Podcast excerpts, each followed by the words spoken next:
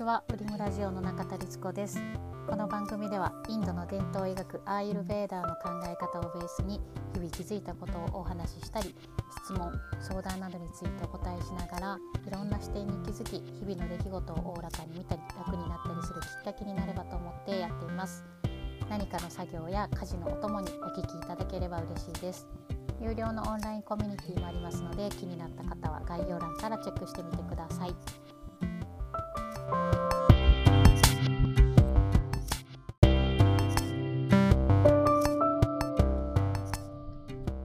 は、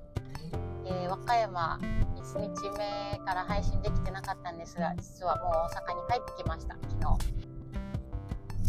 なんかねいろんなことがたくさんありすぎて出会いとかお天気とかその感情の何て言うのかなすごいポジティブなことなんですけど感情がいろんな感情が出てきたりいろんなことがありすぎてそのまま言葉にして配信することが難しいぐらい胸いっぱいになってたので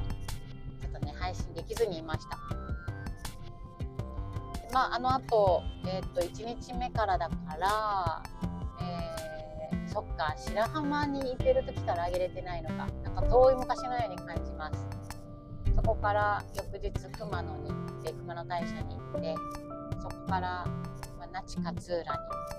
白浜よりももう少し東の方の海に降りて、25年ぶりの友人と再会してで実はすごくたくさんつながりがある友人たちと初めましてっていう出会いもあったりそのメンバーでその25年ぶりの友人のお家でステイさせてもらって毎晩飲んでもう腹がよじれるぐらいもうお腹の腹筋が全部ミンチになるみたいにぐらい笑って泣いてっていう日々を過ごしました。でもちろんサーフィンもしてで娘をあの見ててもらえたりとかできたので久しぶりにねなんか友人と安心して海に入るっていうことができました。いつも旦那さんと行くとやっぱり交代交代で入るので1人なんですよね。で、ま、たまたまねあのあったりはするけどそうだからあこの感覚久しぶりだなとかもうかみしめながら見てました。でその初めて出会った人たちももう本当に何の無理もなくその寝食を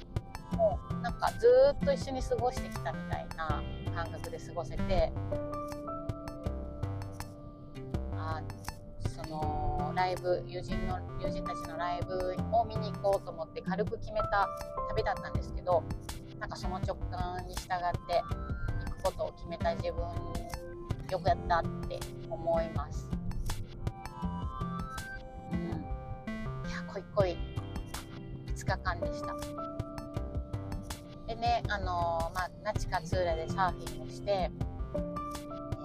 那智勝浦といえば那智の滝を見に行ってベストなタイミングで見に行けて一日すんごいもうすっごい雨が降った時があってで山の中にのお家だったのでもう雨をねもうそのまんま裸で雨を受けてるみたいな感覚でこうちょっと不安になるぐらいの大雨。でその翌日に滝に行けたのですごい水量ですごい何て言ったらいいのかな。それこそパワーがある感じで。那智の滝を拝めました。うんなんかねいろんなタイミングがスルスルスルっとこうピースがはまったような5日間で。うん。なんかねまだ胸が胸がいっぱいで言葉にあんまりでうまくできないのでこれからちょっとずつエピソードをこうかいつまんで話していこうかなと思ってます。帰り道もねすごい夕日で、まあ、最後の最後までなんかプレゼントギフトをくれるんだなと思って素敵な旅行となりました。なんか和歌山って近いじゃないですか大阪から。だから本当に結構ね軽い気持ちでまあまあじゃあ行こうかなっていう感じだったんですけどいやそんなそんな濃い濃い濃い濃い日でした。なんかこの旅はこう私のこれからにうん何かうん何て言ったらいいんだろうな励みになるというか励みになるというか背中を押してくれるものになるというか別に悩んでたわけでもないんですけどなんかスコーンと何かが抜けたような感覚があってこれからも引き続き楽しみです。今日も。めちゃくちゃ夕焼けが焼けている。綺麗。なんかそういう直感とかも自然こう夕焼けが綺麗みたいに自然な流れだなと思うんですけど。いやその直感大事ですね。うん。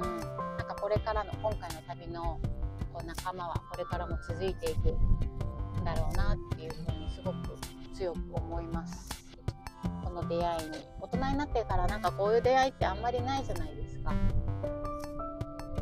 ので本当にこのきっかけをくれた友人や一緒に時間を過ごしてくれた初めての出会いや久しぶりの再会の友人たちに